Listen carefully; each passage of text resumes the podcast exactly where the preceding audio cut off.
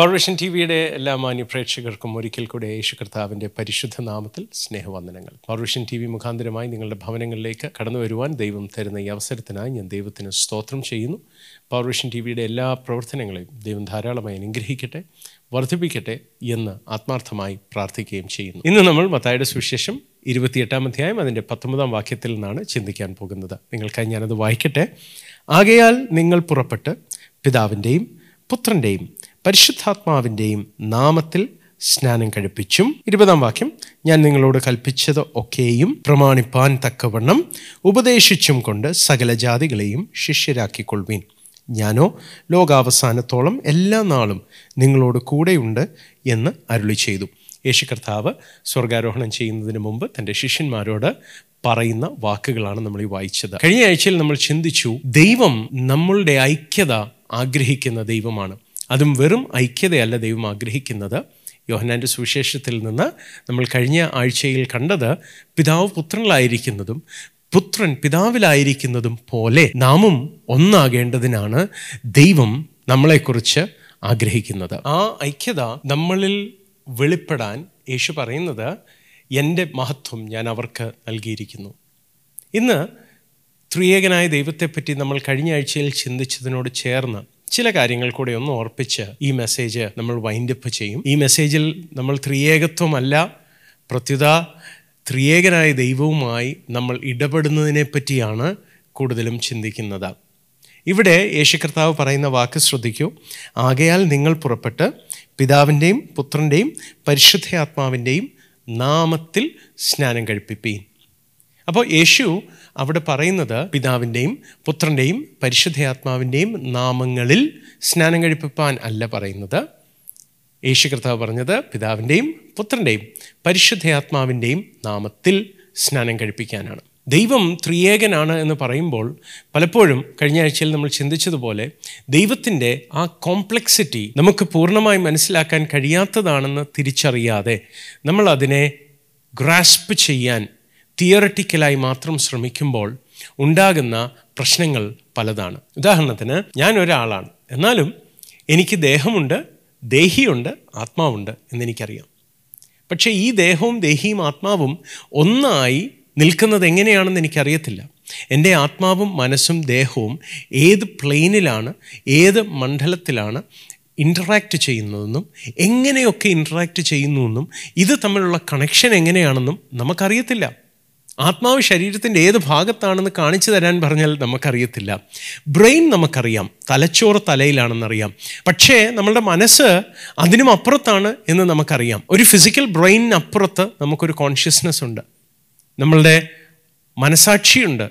പല പല കാര്യങ്ങൾ എങ്ങനെയാണ് ഇൻട്രാക്ട് ചെയ്യുന്നതെന്ന് നമുക്കറിയത്തില്ല. ഒരാളായ എന്നിൽ ആത്മാവും ദേഹവും ദേഹിയും ഉള്ളതിന്റെ കോംപ്ലക്സിറ്റി അതിനെ മനസ്സിലാക്കാനുള്ള സങ്കീർണത ഇത്ര വലുതാണെങ്കിൽ മൂന്നാളത്വങ്ങൾ പിതാവും പുത്രനും പരിശുദ്ധയാത്മാവും ഒന്നാകുക എന്ന് പറയുന്നത് വെറുതെ ഒരു ഉദാഹരണം കൊണ്ട് അത് മനസ്സിലാക്കാൻ കഴിയില്ല എന്നുള്ളതിനെ അംഗീകരിക്കാനും ആ മർമ്മത്തെ അപ്രീഷിയേറ്റ് ചെയ്യാനും നമ്മൾക്ക് കഴിയണം. എന്നാൽ ത്രിയേകത്വത്തെപ്പറ്റി പഠിപ്പിക്കുന്ന ധാരാളം ദേവദാസന്മാരുണ്ട്. വളരെ പാണ്ഡിത്യത്തോടെ അത് എക്സ്പ്ലെയിൻ ചെയ്യുന്നവർ ഒക്കെ നമ്മുടെ ഇടയിലുണ്ട്. അവർക്കായി ഞാൻ ദൈവത്തിന് നന്ദി പറയുന്നു. ഈ പ്രോഗ്രാമിൽ നമ്മൾ ത്രിയേകത്വത്തെ പറ്റിയുള്ള ഒരു ഡെലിബറേഷൻ അല്ല. പ്രത്യുത പിതാവും പുത്രനും പരിശുദ്ധാത്മാവും തമ്മിലുള്ള ആ തികഞ്ഞ ഐക്യതയെപ്പറ്റി അതെങ്ങനെ വർക്ക് ചെയ്യുന്നു എന്ന് നമുക്ക് മനസ്സിലാകാൻ കഴിഞ്ഞില്ലെങ്കിലും ദൈവം പ്രതീക്ഷിക്കുന്നത് നമ്മൾ അവനുമായി കൂട്ടായ്മ ആചരിക്കാൻ പഠിക്കണമെന്നാണ്. എന്ന് വെച്ചാൽ ത്രിയേകനായ ദൈവവുമായി ഇടപെടാൻ നമ്മൾ പഠിക്കേണ്ടത് ആവശ്യമാണ്. പൊതുവെ ആൾക്കാർക്ക് ആ വിഷയത്തിൽ ഉണ്ടാകുന്ന ചില സംശയങ്ങൾ നമ്മളൊന്ന് കയറി ഇറങ്ങി ചിന്തിക്കാൻ പോകുകയാണ്. ഒന്ന് യോഹനാൻ ഒന്നിന്റെ മൂന്നിലും രണ്ട് കൊരിന്ത്യർ പതിമൂന്നിന്റെ പതിനാലിലും നമ്മൾ കാണുന്നത് നമ്മുടെ കൂട്ടായ്മ പിതാവിനോടും പുത്രനോടും പരിശുദ്ധാത്മാവുമായും ആണ്. ദൈവം നമ്മളെ വിളിച്ചിരിക്കുന്നത് കൂട്ടായ്മയിലേക്കാണ്. ആ കൂട്ടായ്മയുടെ റിച്ച്നെസ് അതിന്റെ ആ ധന്യത നമ്മൾ അനുഭവിക്കണമെന്ന് ദൈവം ആഗ്രഹിക്കുന്നു. എന്നാൽ പലപ്പോഴും ത്രിയേകനായ ദൈവത്തിന്റെ ത്രീത്വം മനസ്സിലാക്കാനുള്ള ആ ശ്രമത്തിൽ പലർക്കും ദൈവത്തിന്റെ കൂട്ടായ്മയിൽ ഫോക്കസ് ചെയ്യാൻ കഴിയുന്നില്ല എന്നുള്ളത് ഞാൻ കണ്ടിട്ടുണ്ട്. ദൈവവുമായി ഇൻട്രാക്ട് ചെയ്യുന്ന പ്രധാനപ്പെട്ട ഒരു വഴി പ്രാർത്ഥനയാണ്. ആരാധനയുണ്ട് അപ്പോൾ ഈ പ്രാർത്ഥനയിൽ ത്രിയേകനായ ദൈവത്തെ എങ്ങനെ അഭിസംബോധന ചെയ്യണം? എങ്ങനെ ദൈവവുമായി ഇന്ററാക്റ്റ് ചെയ്യണമെന്ന് കൺഫ്യൂഷനിൽ ജീവിക്കുന്ന ആൾക്കാരുണ്ട്. പിതാവിനെയും പുത്രനെയും പരിശുദ്ധയാത്മാവിനെയും മൂന്ന് പേരുകൾ എടുത്തു പറഞ്ഞില്ലെങ്കിൽ ത്രിയേകനായ ദൈവത്തോടാണോ പ്രാർത്ഥിക്കുന്നത് എന്ന ചോദ്യവും ചിന്തയും ആശങ്കയും ഒക്കെ ആൾക്കാരിൽ ഞാൻ കണ്ടിട്ടുണ്ട്. പിതാവായ ദൈവത്തെ മാത്രമാണോ അഡ്രസ്സ് ചെയ്യേണ്ടത്? യേശുവിനോട് പ്രാർത്ഥിക്കാമോ? പ്രാർത്ഥിക്കരുതോ? യേശുവിന്റെ നാമം മാത്രം ഉപയോഗിക്കുന്നതിന് തെറ്റുണ്ടോ? പരിശുദ്ധാത്മാവിനോട് പ്രാർത്ഥിക്കാമോ? പരിശുദ്ധാത്മാവിനെ ആരാധിക്കണ്ടേ? പരിശുദ്ധയാത്മാവ് ദൈവമല്ലേ? അങ്ങനെ അങ്ങനെ അങ്ങനെ കോംപ്ലിക്കേഷൻസിൽ ബുദ്ധിമുട്ടുന്ന ആൾക്കാരെ ഞാൻ കണ്ടിട്ടുണ്ട്. എന്നാൽ ഞാൻ പറയട്ടെ സഹോദരങ്ങളെ ദൈവം നമ്മളെ കൊണ്ട് ആഗ്രഹിക്കുന്നത് ദൈവത്തിന്റെ ത്രീത്വത്തെ മുഴുവനായി മനസ്സിലാക്കിയില്ലെങ്കിലും ദൈവത്തിന്റെ കൂട്ടായ്മയിൽ ജീവിക്കണം എന്നുള്ളതാണ്. അതാണ് യേശുവും പറഞ്ഞത്. അവർ എല്ലാവരും ഒന്നാകണം. ഞാൻ നിന്നിലും നീ എന്നിലുമായിരിക്കുന്നത് പോലെ അവർ നമ്മിലാകുവാൻ ആണ് ഞാൻ ആഗ്രഹിക്കുന്നത് എന്നാണ് യേശു പറഞ്ഞത്. അപ്പോൾ സഹോദരങ്ങളെ നമുക്കൊന്ന് ചിന്തിക്കാം. ദൈവത്തോട് പ്രാർത്ഥിക്കുമ്പോൾ ശരിക്കും പിതാവിനോടാണോ പ്രാർത്ഥിക്കേണ്ടത്? പുത്രനോടാണോ പ്രാർത്ഥിക്കേണ്ടത്? പരിശുദ്ധാത്മാവിനോടാണോ പ്രാർത്ഥിക്കേണ്ടത്? അതോ പ്രാർത്ഥിക്കുമ്പോൾ ഓരോ വാചകത്തിലും പിതാവേ പുത്രനെ പരിശുദ്ധയാത്മാവേ എന്ന് പറയേണ്ടത് ആവശ്യമാണോ? അതോ പ്രാർത്ഥനയുടെ ആരംഭത്തിലെങ്കിലും മൂന്ന് പേരുകൾ ഉപയോഗിച്ചാണോ ദൈവത്തെ അഭിസംബോധന ചെയ്യേണ്ടത്? തിരുവഴുത്ത് എന്താ പറയുന്നതെന്ന് നമുക്കൊന്ന് നോക്കാം. തിരുവഴുത്തിൽ യേശു കർത്താവ് ഭൂമിയിലായിരുന്നപ്പോൾ തന്റെ പ്രാർത്ഥനകൾ നമ്മൾ എടുത്തു നോക്കിയാൽ യേശു കർത്താവ് പ്രാർത്ഥിച്ചിരുന്നപ്പോൾ പിതാവേ പരിശുദ്ധാത്മാവേ എന്ന് പറഞ്ഞ് ഒരു പ്രാർത്ഥനയും ആരംഭിച്ചിട്ടില്ല. വാസ്തവത്തിൽ യേശു കർത്താവിന്റെ ഒരു പ്രാർത്ഥനയിലും പരിശുദ്ധാത്മാവിനോട് പ്രാർത്ഥിക്കുന്നതായിട്ടോ പരിശുദ്ധാത്മാവിനെ അഭിസംബോധന ചെയ്ത് സംസാരിക്കുന്നതായിട്ടോ നമ്മൾ പൊതുവിൽ കാണാറില്ല. അപ്പോൾ യേശു കർത്താവ് പ്രാർത്ഥിച്ചത് പിതാവിനോടാണ്. യേശു നമ്മളെ പ്രാർത്ഥിക്കാൻ പഠിപ്പിച്ചതും ശിഷ്യന്മാർ യേശുവിനോട് ചോദിച്ചു ഞങ്ങളെ പ്രാർത്ഥിക്കാൻ പഠിപ്പിക്കണം. യേശു അവരെ പ്രാർത്ഥിക്കാൻ പഠിപ്പിച്ച് സ്വർഗസ്ഥനായ ഞങ്ങളുടെ പിതാവേ അവിടുത്തെ രാജ്യം വരണമേ അവിടുത്തെ ഇഷ്ടം സ്വർഗത്തിലെ പോലെ ഭൂമിയിലാകണമേ എന്ന് പറഞ്ഞ് പഠിപ്പിച്ച ആ പ്രാർത്ഥനയിലും യേശു കർത്താവ് പരിശുദ്ധാത്മാവിനെ പറ്റി പരാമർശിക്കാതെയാണ് പ്രാർത്ഥന അവസാനിപ്പിക്കുന്നത്. അപ്പോൾ അവിടെ അഭിസംബോധന ചെയ്യുന്നത് പിതാവിനെയാണ്. യേശു കർത്താവ് ഭൂമിയിലായിരുന്നപ്പോഴും പിതാവേ എന്നാണ് വിളിച്ചിരുന്നത്. പരിശുദ്ധാത്മാവേ എന്ന യേശുവിന്റെ പ്രാർത്ഥനകളിൽ നമ്മൾ കാണുന്നില്ല. പരിശുദ്ധയാത്മാവ് വന്നപ്പോഴും പരിശുദ്ധയാത്മാവ് നമ്മളെ പ്രാർത്ഥിക്കാൻ സഹായിക്കുമ്പോഴും നമ്മൾ കാണുന്നത് തിരുവഴുത്ത് നമ്മളെ പഠിപ്പിക്കുന്നത് പുത്രന്റെ ആത്മാവാക കൊണ്ട് നമ്മളെ അബ്ബാ പിതാവേ എന്ന് വിളിക്കാനാണ് പരിശുദ്ധാത്മാവ് സഹായിക്കുന്നത്. തിരുവഴുത്തുകൾ റോമാലേഖനം എട്ടിന്റെ പതിനഞ്ചാണ് നമ്മൾ ഈ പറയുന്നത്. അബ്ബാ പിതാവേ എന്ന് വിളിക്കുന്ന പുത്രത്വത്തിന്റെ ആത്മാവ്. അപ്പോൾ ദൈവാത്മാവ് നമ്മൾ വന്ന് വസിക്കുമ്പോഴും പിതാവേ എന്ന് വിളിക്കാനാണ് നമ്മളെ എംപവർ ചെയ്യുന്നത്. യേശു കർത്താവ് നമ്മളെ പഠിപ്പിച്ചത് സ്വർഗസ്ഥനായ ഞങ്ങളുടെ പിതാവേ എന്ന് വിളിക്കാനാണ്. പരിശുദ്ധയാത്മാവും അബ്ബാ പിതാവേ എന്ന് വിളിക്കാനാണ് നമ്മളെ സഹായിക്കുന്നത്. യേശു കർത്താവ് തന്റെ ശിഷ്യന്മാരോട് പ്രാർത്ഥനയെപ്പറ്റി വീണ്ടും പറയുമ്പോൾ കർത്താവ് പറഞ്ഞത് ഇങ്ങനെയാണ് ഞാൻ നിങ്ങൾക്ക് വേണ്ടി പിതാവിനോട് യാചിക്കും എന്നല്ല നിങ്ങൾ പിതാവിനോട് ചോദിക്കുകയും പിതാവ് അതിനുത്തരം തരികയും ചെയ്യും യേശുവിന്റെ നാമത്തിൽ. അങ്ങനെയാണ് യേശു പറഞ്ഞത്. ആ വാക്യം നിങ്ങളൊന്ന് ശ്രദ്ധിക്കണമേ. നമുക്കതിലേക്കൊന്ന് പോകാം. യോഹന്നാന്റെ സുവിശേഷം പതിനാറാം അധ്യായം ഇരുപത്തിമൂന്നും ഇരുപത്തിയാറും വാക്യങ്ങൾ. അന്ന് നിങ്ങൾ എന്നോട് ഒന്നും ചോദിക്കയില്ല. ആമേൻ ആമേൻ. ഞാൻ നിങ്ങളോട് പറയുന്നു നിങ്ങൾ പിതാവിനോട് അപേക്ഷിക്കുന്നതൊക്കെയും അവൻ എന്റെ നാമത്തിൽ നിങ്ങൾക്ക് തരും. ഇരുപത്തിയാറാം വാക്യത്തിൽ യേശു പറയുകയാണ് അന്ന് നിങ്ങൾ എന്റെ നാമത്തിൽ അപേക്ഷിക്കും. ഞാൻ നിങ്ങൾക്ക് വേണ്ടി പിതാവിനോട് അപേക്ഷിക്കും എന്ന് ഞാൻ പറയുന്നില്ല. നിങ്ങൾ എന്നെ സ്നേഹിച്ചു ഞാൻ പിതാവിന്റെ അടുക്കൽ നിന്ന് വന്നിരിക്കുന്നു എന്ന് വിശ്വസിച്ചിരിക്ക കൊണ്ട് പിതാവ് താനും നിങ്ങളെ സ്നേഹിക്കുന്നു. ശ്രദ്ധിച്ചേ യേശു പറയുന്നത് ഇരുപത്തിയാറാം വാക്യത്തിൽ ഞാൻ നിങ്ങൾക്ക് വേണ്ടി പിതാവിനോട് അപേക്ഷിക്കുമെന്ന് ഞാൻ പറയുന്നില്ല. പിന്നെയോ യേശുവിന്റെ നാമത്തിൽ നമ്മൾ പിതാവിനോട് നേരിട്ട് ചോദിക്കുന്ന കാര്യങ്ങൾ പിതാവ് നമ്മൾക്ക് നൽകി തരുമെന്നാണ് യേശു പറഞ്ഞത്. യേശു കർത്താവ് മധ്യസ്ഥനാണെന്ന് പറയുമ്പോൾ പലപ്പോഴും നമ്മൾ ചിന്തിക്കുന്നത് ദൈവം നമ്മളുടെ പ്രാർത്ഥന കേൾക്കണമെങ്കിൽ നമ്മൾ പ്രാർത്ഥിക്കുമ്പോൾ യേശു നമ്മളുടെ പ്രാർത്ഥന കേട്ട് പിതാവിനോട് അപേക്ഷിച്ച് നമ്മൾക്ക് വേണ്ടി കാര്യങ്ങൾ സാധിപ്പിക്കുന്നുവെന്നാണ് ഭൂമിയിലെ മധ്യസ്ഥന്മാർ അങ്ങനെയാകാം. ഭൂമിയിൽ രണ്ട് വ്യക്തികൾ തമ്മിൽ ഒരു തർക്കമുണ്ടെന്നിരിക്കട്ടെ. ഒരു വസ്തു തർക്കമാകട്ടെ ആ വസ്തു തർക്കത്തിന് ഒരു പരിഹാരമുണ്ടാക്കുവാൻ ഒരു മധ്യസ്ഥൻ വരുമ്പോൾ ഇവർ തമ്മിലുള്ള കമ്മ്യൂണിക്കേഷൻ ഇവർ തമ്മിലുള്ള സംഭാഷണങ്ങൾ ആശയവിനിമയങ്ങൾ അവർ മാത്രം ചെയ്താൽ ഈ വിഷയത്തിന് പരിഹാരമുണ്ടാകത്തില്ല. അതുകൊണ്ട് ആ ഇരു വ്യക്തികളും തമ്മിലുള്ള സംസാരങ്ങൾ അതിനെ മോഡറേറ്റ് ചെയ്യുവാൻ അതിനെ ഭംഗിയുള്ളതാക്കി ഒരു നല്ല റിസൾട്ടിലേക്ക് എത്തിക്കുന്നതാണ് മധ്യസ്ഥന്റെ ജോലി. ഒരാൾക്ക് വേണ്ടി മറ്റേയാളോടും തിരിച്ചും ഈ മധ്യസ്ഥൻ സംസാരിച്ചാണ് കാര്യങ്ങൾ രമ്യതയിലേക്ക് എത്തുന്നത്. പക്ഷെ അത് ഭൂമിയിലെ മധ്യസ്ഥന്മാരുടെ കാര്യമാണ്. യേശു കർത്താവിന്റെ മധ്യസ്ഥതയുടെ പ്രത്യേകത യേശു മധ്യസ്ഥനായിരിക്കുമ്പോൾ കാര്യങ്ങൾ ഭംഗിയാക്കി തീർക്കുവാൻ യേശു ഇടയ്ക്ക് സംസാരിക്കുക പോലും ചെയ്യാതെ കാര്യങ്ങൾ നടക്കുന്ന ഒരു തലത്തിൽ തികഞ്ഞ പെർഫെക്റ്റ് ആയ ഒരു മധ്യസ്ഥനാണ് യേശു. അതുകൊണ്ടാണ് യേശു പറയുന്നത് ഞാൻ നിങ്ങൾക്ക് വേണ്ടി അപേക്ഷിക്കുമെന്ന് ഞാൻ പറയുന്നില്ല. നിങ്ങൾ പിതാവിനോട് നേരിട്ട് അപേക്ഷിക്കും. എന്റെ നാമത്തിൽ പിതാവ് അത് നിങ്ങൾക്ക് വേണ്ടി നൽകിത്തരും. അതുകൊണ്ട് യേശു മധ്യസ്ഥനായി നിൽക്കുമ്പോൾ നമുക്ക് പിതാവിന്റെ അടുത്ത് നേരിട്ട് ചെല്ലാം.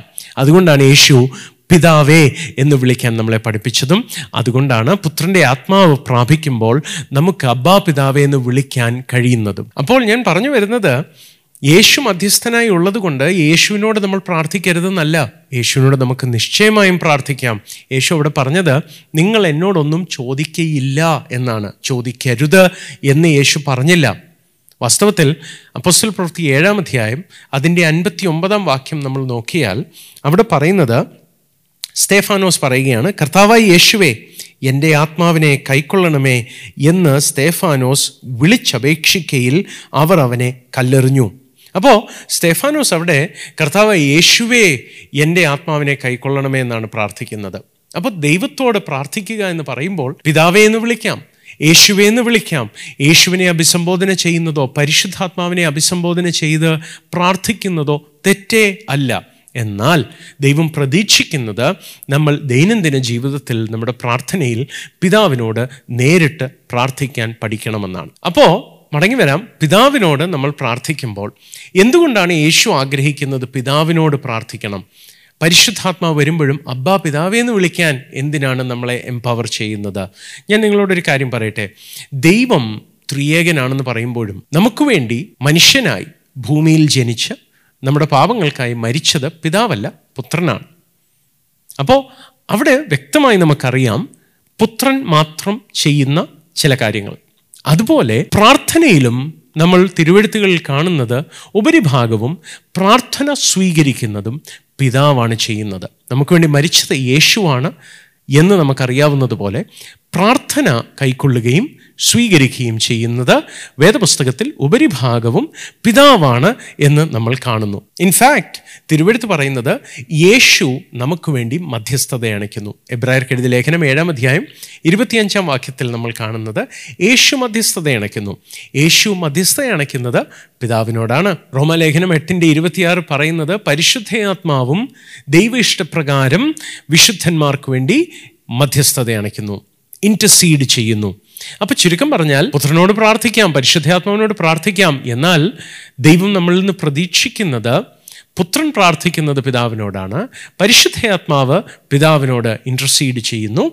നാമും പിതാവിനോട് യേശുവിന്റെ നാമത്തിൽ ചോദിക്കണമെന്നാണ് ദൈവം ആഗ്രഹിക്കുന്നത്. അപ്പോൾ പ്രാർത്ഥനയിൽ നമ്മൾ കണ്ടു ആത്മാവിനാൽ യേശുവിന്റെ നാമത്തിൽ പിതാവിനോട് നമ്മൾ അപേക്ഷിക്കുന്നുവെന്ന്. ആരാധനയോടുള്ള ബന്ധത്തിലും നമ്മൾ കാണുന്നത് യോഹന്നാന്റെ സുവിശേഷം നാലാം അധ്യായം ഇരുപത്തിമൂന്നാം വാക്യത്തിൽ യേശു പറഞ്ഞത് സത്യനമസ്കാരികൾ പിതാവിനെ സത്യത്തിലും ആത്മാവിലും ആരാധിക്കും.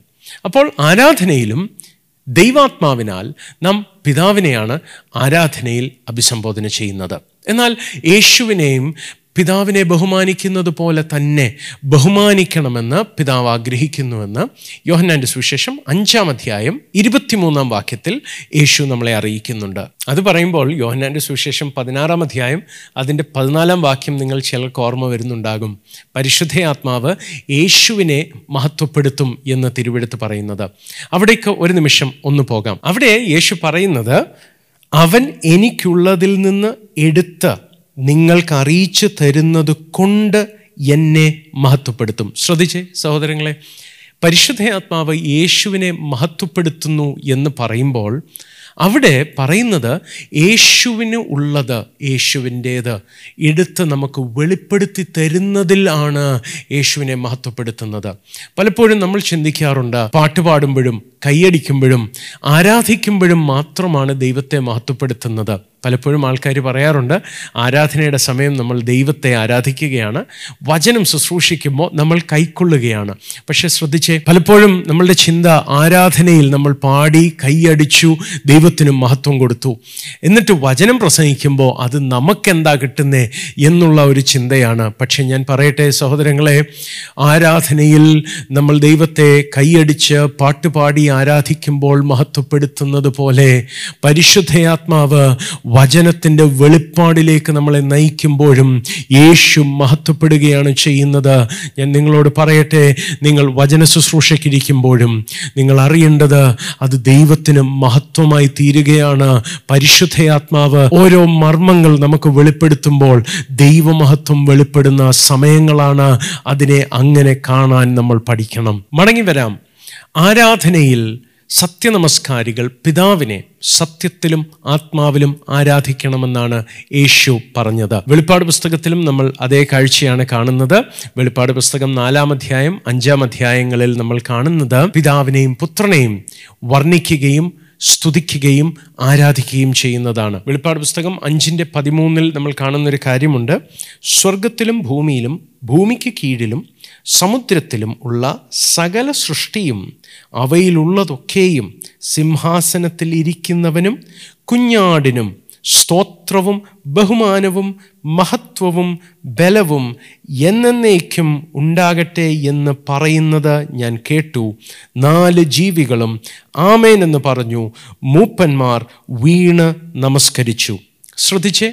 അവിടെയും പിതാവിനെയും പുത്രനെയും അഭിസംബോധന ചെയ്ത് ആരാധനയും സ്തുതിയും അർപ്പിക്കപ്പെടുന്നത് നമ്മൾ കാണുന്നു. നിങ്ങൾ അറിയേണ്ട ഒരു കാര്യം അവിടെയും പരിശുദ്ധാത്മാവിന്റെ പേര് എടുത്തു പറയുന്നില്ല. പരിശുദ്ധാത്മാവിനെ അഭിസംബോധന ചെയ്യുന്നതായിട്ട് നമ്മൾ കാണുന്നില്ല. പലപ്പോഴും ഞാൻ കേട്ടിട്ടുണ്ട് ആൾക്കാർ പറയുന്നത് ഞാൻ പ്രാരംഭത്തിൽ പറഞ്ഞതുപോലെ മൂന്ന് പേരുകൾ എടുത്ത് പറഞ്ഞില്ലെങ്കിൽ ത്രിയേകനായ ദൈവത്തെ നിങ്ങൾ ആരാധിക്കുന്നില്ല അങ്ങനെയല്ല നിങ്ങൾ പ്രാർത്ഥിക്കുന്നത് എന്ന് പറയുന്നത് കേട്ടിട്ടുണ്ട്.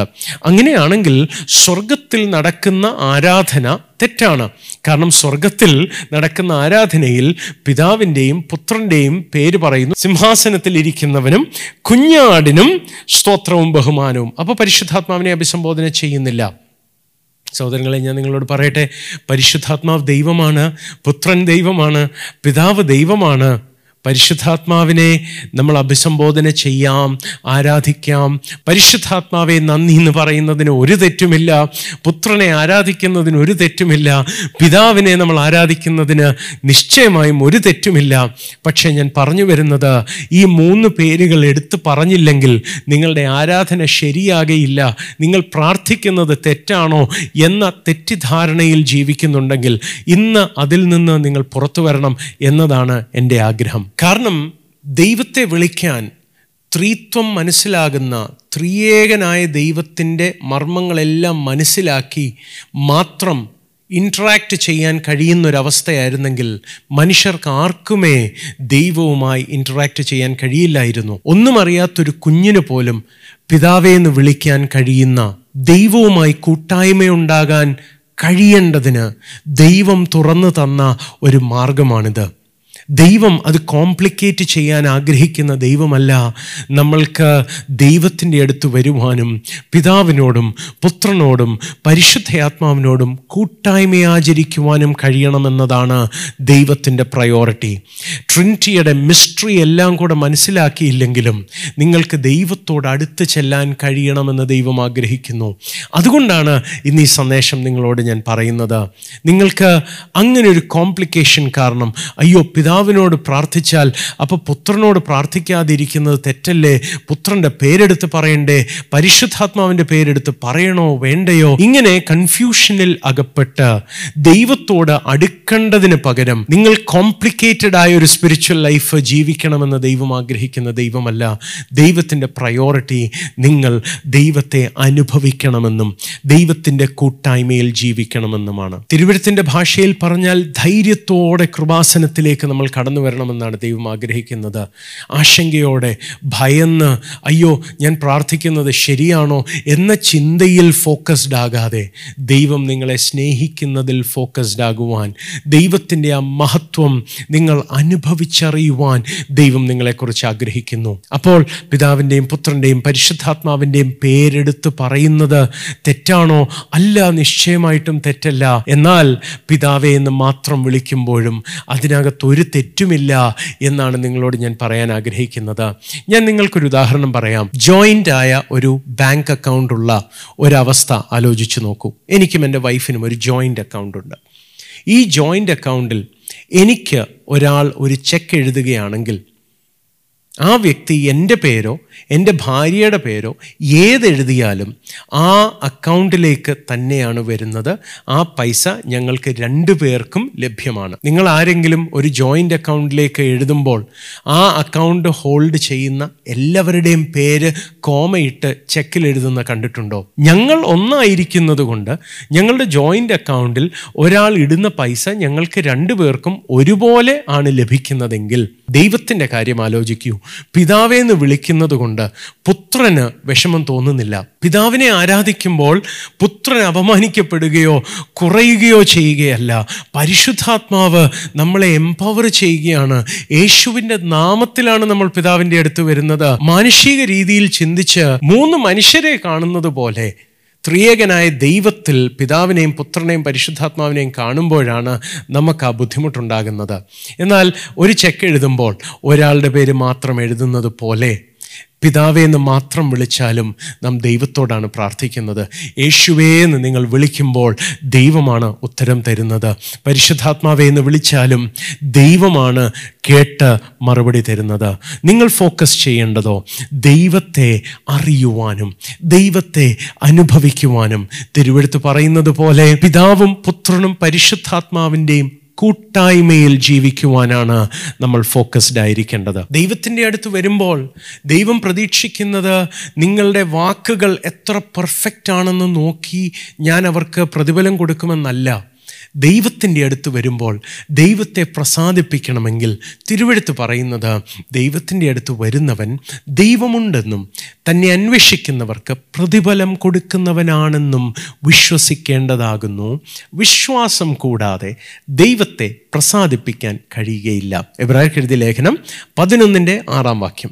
ഞാൻ നിങ്ങളോട് പറയാൻ ആഗ്രഹിക്കുന്നത് സഹോദരങ്ങളെ റിലീജിയസ് ആയ കോംപ്ലിക്കേഷൻസിൽ കുടുങ്ങിപ്പോകാതെ ദൈവത്തിന്റെ അടുത്ത് വിശ്വാസത്തോടെ കടന്നു വരണം എന്നതാണ് ദൈവം ആഗ്രഹിക്കുന്നത്. പിതാവെന്ന് വിളിച്ച് നേരിട്ട് ദൈവത്തിന്റെ അടുത്തേക്ക് വരുവാൻ യേശു മുഖാന്തരം പരിശുദ്ധാത്മാവിനാൽ നമുക്ക് ലഭിച്ചിരിക്കുന്ന ഒരു വലിയ പദവിയുണ്ട്. സകല പ്രപഞ്ചത്തിന്റെയും സൃഷ്ടികർത്താവ് നമ്മൾ പിതാവെ എന്ന് വിളിച്ചാൽ പ്രതികരിക്കുമെന്ന് യേശു നമുക്ക് ഉറപ്പ് തന്നിട്ടുണ്ട്. യേശുവിന്റെ നാമത്തിൽ നമുക്ക് ആ പദവി ലഭ്യമാണ്. സഹോദരങ്ങളെ നിങ്ങൾ ദൈവത്തിന്റെ അടുത്ത് വിശ്വാസത്തോടെ ഇന്ന് വരണം. ദൈവം നിങ്ങളെ സ്നേഹിക്കുന്ന ദൈവമാണ്. നിങ്ങളുടെ പ്രാർത്ഥനകൾക്ക് മറുപടി തരാൻ ആഗ്രഹിക്കുന്ന ദൈവമാണ്. നിങ്ങളുടെ മുമ്പിലുള്ള പ്രതികൂലങ്ങളോ നിങ്ങളുടെ പ്രശ്നങ്ങളോ നിങ്ങൾ മാനസികമായി നേരിടുന്ന വെല്ലുവിളികളോ ഒക്കെ ദൈവം അറിയുന്നുണ്ട്. അതിനൊക്കെ ദൈവത്തിന് മാറ്റം വരുത്തണമെന്ന് താല്പര്യമുണ്ട്. നിങ്ങൾ യേശുവിന്റെ നാമത്തിൽ വിശ്വാസത്തോടെ ഇന്ന് പിതാവിന്റെ അടുത്തേക്ക് വരാമോ? പറയാമോ പിതാവേ എന്റെ ഈ വിഷയത്തിൽ അവിടുത്തെ കരമൊന്ന് നീട്ടണമേ. വലിയ മാറ്റങ്ങൾ അങ്ങൊന്ന് കൽപ്പിക്കണമേ. ഞാൻ പറയട്ടെ സഹോദരങ്ങളെ ദൈവത്തിന്റെ അത്ഭുത കരം നിങ്ങൾ നിശ്ചയമായും കാണാൻ തുടങ്ങും. ദൈവം നിങ്ങളുടെ ജീവിതത്തിൽ നിങ്ങളുടെ ഭവനത്തിൽ നിങ്ങളുടെ സമൂഹത്തിൽ നിങ്ങളുടെ സഭയിൽ അവിടുത്തെ വലിയ പ്രവൃത്തികൾ ചെയ്യാൻ ആഗ്രഹമുള്ള ദൈവമാണ്. താൻ ഒരു കല്യാണത്തിൽ ചെന്നപ്പോൾ കഴിഞ്ഞ ആഴ്ചയിൽ നമ്മൾ ചിന്തിച്ചു ആ കല്യാണത്തിൽ വരാവുന്ന കുറവ് അവൻ നികത്തിയെടുത്തു. ദേവാലയത്തിൽ താൻ പ്രസംഗിച്ചു കൊണ്ടിരുന്നപ്പോൾ കൂനിയായ ഒരു സ്ത്രീയെ താൻ സൗഖ്യമാക്കി വിട്ടു. ഒരു ജീവിതത്തിൽ കുറവ് കാണുമ്പോൾ പ്രശ്നം കാണുമ്പോൾ മിണ്ടാതിരിക്കാൻ ആഗ്രഹിക്കുന്ന ദൈവമല്ല ദൈവം. ദൈവത്തിന് നിങ്ങളെ വിടുവിക്കാൻ താല്പര്യമുള്ള ദൈവമാണ്. ദൈവത്തിന് അതാണ് ഇഷ്ടം. യേശുവിന്റെ നാമത്തിൽ വിശ്വസിച്ച് പ്രാർത്ഥിക്കുന്ന ഓരോരുത്തർക്കും വിടുതൽ പകരാൻ താല്പര്യമുള്ള ഒരു ദൈവത്തിന്റെ അടുത്തേക്കാണ് നമ്മൾ വരുന്നത്. ഇന്ന് നമ്മൾ പ്രാർത്ഥിക്കാനായി തുടങ്ങുമ്പോൾ സഹോദരങ്ങളെ നിങ്ങളെ ഞാൻ പ്രബോധിപ്പിക്കട്ടെ.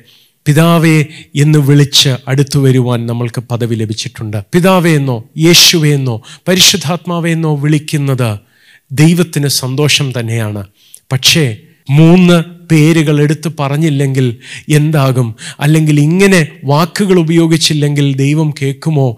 ഇങ്ങനെ തന്നെ പറയണ്ടയോ? എന്നൊക്കെ ചിന്തിച്ച് ഭയന്ന് നിൽക്കാതെ ധൈര്യത്തോടെ ദൈവത്തിന്റെ അടുത്ത് നിന്ന് വരൂ. ദൈവത്തിന് നിങ്ങളെ തൊടണമെന്ന് ആഗ്രഹമുണ്ട്. നിങ്ങളെ വിടുവിക്കണമെന്ന് ആഗ്രഹമുണ്ട്. ആ ധൈര്യത്തോടെ കണ്ണുകളടയ്ക്കാം പ്രാർത്ഥിക്കാം. പ്രിയ പിതാവേ അവിടുത്തെ നാമത്തിന് ഞങ്ങൾ സ്തോത്രം ചെയ്യുന്നു. യേശു മുഖാന്തരം അവിടുത്തെ അടുത്തേക്ക് കടന്നു വരുവാൻ ഞങ്ങൾക്ക് തന്നിട്ടുള്ള ഈ വലിയ പദവിക്കായി സ്തോത്രം. പരിശുദ്ധാത്മാവേ ഞങ്ങൾക്ക് പ്രാർത്ഥിക്കേണ്ടത് എങ്ങനെയെന്ന് അറിയാത്തതുകൊണ്ട് ഞങ്ങളുടെ ബലഹീനതയിൽ തുണനിന്ന് പ്രാർത്ഥിക്കാൻ ഞങ്ങളെ സഹായിക്കുന്നതിനായി നന്ദി. അബ്ബ അവിടുത്തെ മുഖത്തേക്ക് ഇന്ന് ഞങ്ങളുടെ പ്രേക്ഷകരോടൊത്ത് നോക്കുന്നു അവിടുത്തെ കരം ഞങ്ങൾക്ക് വേണ്ടി നീട്ടണമേ. അത്ഭുതങ്ങൾ ആവശ്യമുള്ളവരുടെ ജീവിതത്തിൽ ദൈവിക അത്ഭുതങ്ങൾ ഉണ്ടായി തുടങ്ങേണ്ടതിനായി യേശുവിന്റെ നാമത്തിൽ ഞങ്ങൾ പ്രാർത്ഥിക്കുന്നു. മാനുഷിക കരങ്ങൾ കൊണ്ട് കഴിയാത്തത് വൈദ്യശാസ്ത്രത്തിന് കഴിയാത്തത് സഹായിക്കാൻ ആഗ്രഹമുള്ള ബന്ധുമിത്രാദികൾക്ക് സഹായിക്കാൻ കഴിയാതെ കുടുങ്ങിയിരിക്കുന്ന വിഷയങ്ങളിൽ ദൈവത്തിന്റെ അത്ഭുത കരം വെളിപ്പെടേണ്ടതിനായി യേശുവിന്റെ നാമത്തിൽ ഞങ്ങൾ പ്രാർത്ഥിക്കുന്നപ്പോൾ ഞങ്ങളുടെ പ്രേക്ഷകരുടെ ജീവിതം അനുഗ്രഹം അനുഗ്രഹിക്കപ്പെടട്ടെ. അവരുടെ ജോലി അനുഗ്രഹിക്കപ്പെടട്ടെ. അവരുടെ പഠനം അനുഗ്രഹിക്കപ്പെടട്ടെ. അപ്പോൾ വല്ലാത്തൊരു കാലത്ത് ഞങ്ങൾ ജീവിക്കുമ്പോഴും അങ്ങയോടുള്ള കൂട്ടായ്മയിൽ ജീവിക്കുവാൻ ഞങ്ങൾക്ക് കൃപ തരണമേ. അങ്ങയുടെ ആഗ്രഹപ്രകാരം അങ്ങയോട് അടുത്ത് ജീവിക്കുവാൻ ഞങ്ങളുടെ ഓരോ പ്രേക്ഷകർക്കും അങ്ങ് കൃപ ചെയ്യണമെന്ന് പ്രാർത്ഥിക്കുന്നു. അവിടുത്തെ കരങ്ങൾ ഞങ്ങളെ ഏൽപ്പിക്കുന്നു. അവിടുത്തെ നാമത്തെ ഉയർത്തണമേ.